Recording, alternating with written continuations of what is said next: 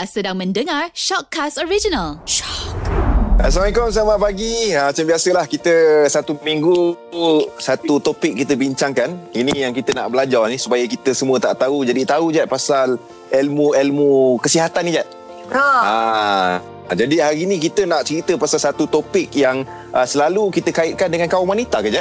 Ya betul. Kalau kita kita bercakap tentang kanser cervix ni selalunya berkaitan dengan wanita. Jadi kita bersama sekarang ini dengan Dr. Patricia Sulin, pakar runia obstetrik dan juga gynae PJ Tawakal Hai Doktor. Hai Hefni, hai Eliza. Okey, tak ada tempat uh, Ada ada sikit sangkut-sangkut tu Ijat. Uh, biasalah Jad kita time-time PKP ni ginilah kita punya interview guna telefon je tapi tak apa yang penting kita dapat belajar tu doktor. Doktor, hmm. kita kita nak belajar pasal kanser cervix ni doktor. Uh, hmm. uh, apa tu sebenarnya kalau orang tak faham kanser cervix tu apa? Uh, jadi mungkin doktor boleh sharekan terangkan tu. Okey, kanser kita dah tahu semua orang tahu apa tu kanser kan. Kanser merupakan um, uh, pembiakan atau um, sa- sa- sa- satu ketumbuhan di mana-mana tempat di mana dia sel tu dah tak terkawal. Mm-hmm. So kalau kita panggil cancer cervix tu kita tengok dekat sini ini uh, diagram uh, rahim lah. So cancer cervix tu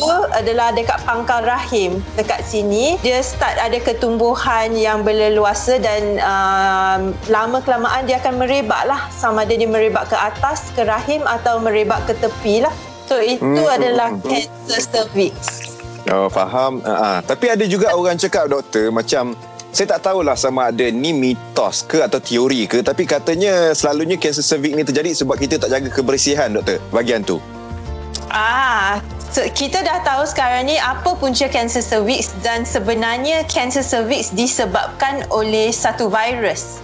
Hmm. Uh, saya tahu sekarang semua hebat-hebat dengan uh, COVID tapi apa penyebab kanser cervix adalah satu virus yang bernama HPV, Human Papilloma Virus. So hmm. kalau seseorang tu meng, uh, sudah terkena dengan HPV, risiko dia untuk dapat kanser cervix tinggi. Uh, bukan dari segi penjagaan kebersihan, uh, lebih pada uh, bila terjangkit dengan virus ni. Okey, doktor. Jadi kalau cervix, boleh tak kita tahu sebenarnya tanda-tanda awal ataupun permulaan seseorang itu uh, mengidap kanser cervix? Sebenarnya seseorang boleh terkena kanser cervix tanpa ada apa-apa simptom. Uh, uh-huh. Tapi kebanyakan akan ada salah satu lah. Satu ialah keputihan yang berbau uh-huh. uh, dan dah berterusan untuk lama.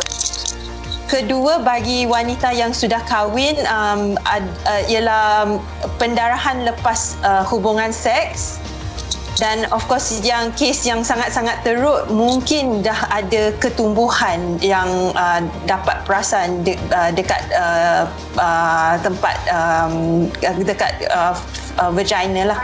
Hmm. yes. Okey doktor. Sebenarnya kalau doktor ketumbuhan tu ada macam bersifat benjolan.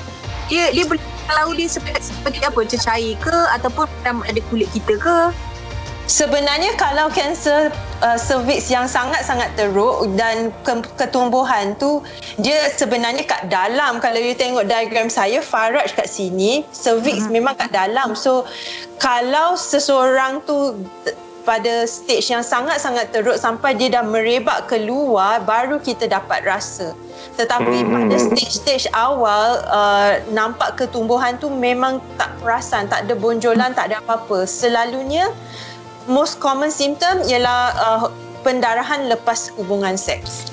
Doktor, yang doktor pegang tu apa tu? Uterus eh? Uterus apa? Ah, ini uterus.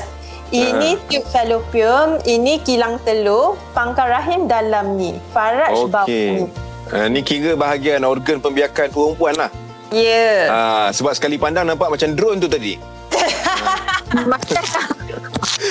Okey, doktor. Kita nak bercakap pula tentang pap smear, doktor. Sebenarnya saya pernah menjalani pap smear. Tapi saya rasa, saya rasa macam, macam lima tahun lepas. Adakah orang wanita tu selepas bersalin ataupun berkahwin, Oh, uh, buat check up sama mungkin setahun sekali untuk pap smear ataupun uh, mungkin boleh advice? Okey, di Malaysia kita tidak ada salah satu uh, screening uh, um, test uh, pap smear yang teratur berbanding daripada macam negara Australia atau United Kingdom mereka memang akan ada dia punya testing setiap 3 tahun sekali atau setiap 2 tahun sekali. Dia orang akan hantar reminder pada semua orang. Di Malaysia kita belum uh, sampai tahap yang itu lagi. So selalunya semua orang digalakkan untuk membuat pemeriksaan pangkal rahim atau pap smear setiap tahun sekali mm-hmm. di apa yang kita buat selalunya ialah kita ambil sikit sel dekat pangkal rahim dan hantar ke makmal untuk uh, kaji cacat di samping tu sekarang apa yang uh, sudah dinasihatkan oleh um, guidelines Kementerian Kesihatan ialah untuk cek HPV. So dia dua dalam satu test di mana kita cek untuk sel yang uh, tak normal dengan kita cek untuk virus yang penyebab kanser tu. Hmm, tapi kadang-kadang orang bukan tak nak buat doktor, orang takut kadang-kadang doktor. Jadi kaedah pap smear tu kalau mungkin boleh kita terangkan macam mana doktor sebenarnya. Dia macam buat swab test ke? Ah, swab test tu dekat tekak kan. Hmm. Okey, dia tak se, dia tak sesakit itulah. Sebenarnya cek pangkal rahim ni mem, um, melibatkan pembukaan farat sedikit untuk memasukkan satu berus yang sangat kecil sampel dekat pangkal rahim dan itu sahaja. So kalau seseorang wanita tu kuatir sakit ke tak selesa, um, apa nasihat doktor ialah cari doktor di mana seseorang tu betul-betul uh, rasa selesa dengan uh, supaya bila doktor tu buat step by step tu seorang wanita tu dia rasa okey sekarang kita buat ni, sekarang kita buat tu. Tidak tak ada tiba-tiba um, takut lah atau rasa tak selesa. So bila doktor terangkan step by step, saya rasa pesakit semua pun dia senang nak terima uh, uh, pemeriksaan tu. Okay. Hmm. Jadi sebenarnya dalam lingkungan umur berapa uh, baru dibolehkan untuk mereka jalani smear bagi seorang uh, wanita? So, kita galakkan sesudahnya dah ada hubungan seks uh, untuk membuat pemeriksaan uh, uh, pap smear. Ha, ha, tapi kalau daripada pengalaman doktor mereka yang pernah didiagnos dengan kanser cervix ni paling awal boleh dijangkiti tu dalam umur berapa doktor? So kanser pangkal rahim dia punya lingkungan um, umur selalunya target antara 30 hingga 50. Hmm, hmm, hmm. Bawah pada tu tak ada lah.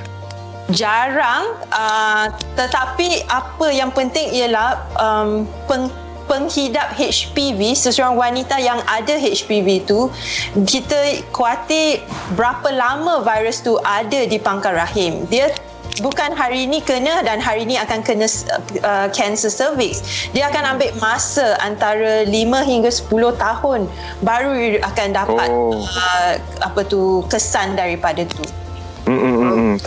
tapi dia ha. Nah, cakap tanya.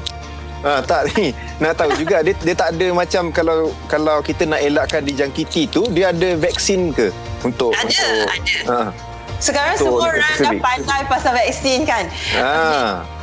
so HPV Ya, HPV vaksin ni kita dah start dalam lebih kurang uh, 2000 uh, rasa 10 tahun dah ya, 10 tahun.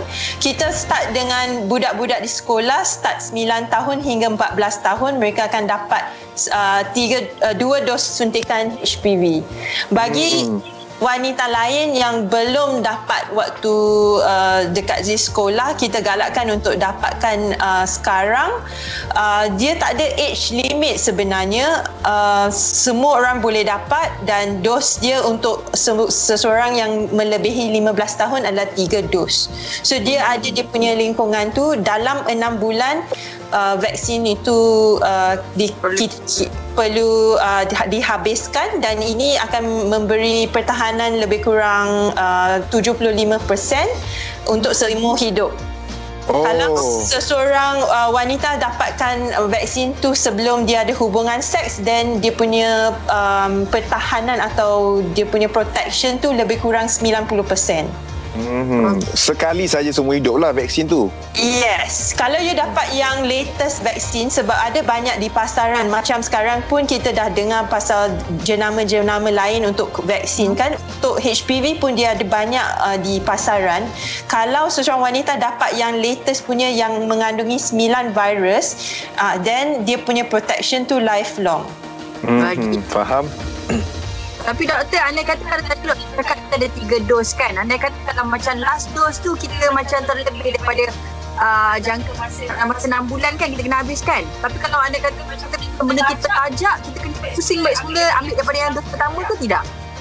Yang penting ialah dos pertama yang ke- dan kedua tu kena tepat pada waktu dia. Kalau yang dos yang ketiga tu kita terlambat sikit, itu tak apa. Kita boleh tunda sehingga setahun actually dan masih boleh dapatkan dos yang ketiga. Tak perlu start balik. Faham. Doktor, mungkin doktor ada saranan untuk uh, kaum wanita yang mungkin takut nak pergi buat check up, nak ambil vaksin dan sebagainya berkenaan dengan prevention daripada kanser cervix ni. Um, saya rasa untuk suntikan tu sakit sikit tapi untuk jangka masa panjang pertahanan dengan uh, protection tu prevention tu baguslah. Pasal nak kuatir nak buat pap smear saya rasa itu sebenarnya individualized macam ramai orang takut nak pergi jumpa doktor gigi tapi sebenarnya pergi lepas tu tak rasa takut dah. So saya uh, sarankan semua wanita sila buat check up yang betul-betul. Setiap tahun sekali pap smear dapatkan uh, vaccination bukan di samping perempuan saja seorang lelaki juga boleh dapat HPV vaksin sebab HPV selain daripada kanser cervix dia boleh menyebabkan kanser di bahagian lelaki juga so Hmm, hmm. dua-dua boleh sekali pergi uh, dapat vaccination Faham, Dengan- faham. Aku pergi, aku dah pergi. Alhamdulillah, sembilan Uh, saya tak takut doktor nak ambil vaksin. Kalau saya nak tengok muka Elizad ni lagi saya takut. Pesanan untuk sinarian kita kot. Ha, mungkin ada pesanan apa-apa tentang berkaitan dengan ke untuk wanita di luar sana mungkin kita cakap takut sangat nak ke doktor. Tapi apa-apa pun kita kena mencegah. Orang kata lebih baik kita mencegah sebelum merawat. Ha, Yeah. Eloknya mungkin ada advice kan?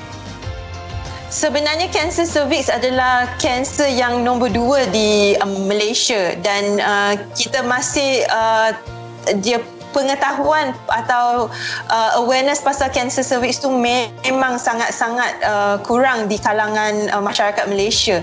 So kita perlu uh, sarankan kawan-kawan um, mak-mak, makcik-makcik semua untuk pergi buat um, at least saringan pap smear dan vaccination supaya target kita adalah kalau semua orang dapatkan vaccination tu kita takkan nampak kes-kes kanser cervix lagi pada masa depan. Sebab dia boleh dicegah macam polio macam uh, rubella. So kalau kita boleh um, sarankan dan uh, kita kongsi dengan semua orang kaum wanita uh, dan maka semua orang dapat vaksin ni kita takkan nampak kanser cervix lagi. That is our main aim saya rasa. Faham. Ah, lelaki pun kena kan doktor kan? Lelaki tak ada cervix so lelaki boleh kena kanser di uh, tempat sulit dengan um, um, sakit um, kanser dekat uh, anal, kanser dengan sakit tekak. So Ah. it also affects men. So semua orang dua-dua pergi dapat vaccination together-together dan semua selamat. Ah, ah, Okey, dia untuk pergi ke penyakit lelaki tu nanti kita bawa ke topik Nanti- lain tapi hari ni kiranya kita dah belajar lah eh pasal kanser cervix. Terima kasih doktor eh. Terima kasih banyak. Terima kasih. Terima kasih semua orang.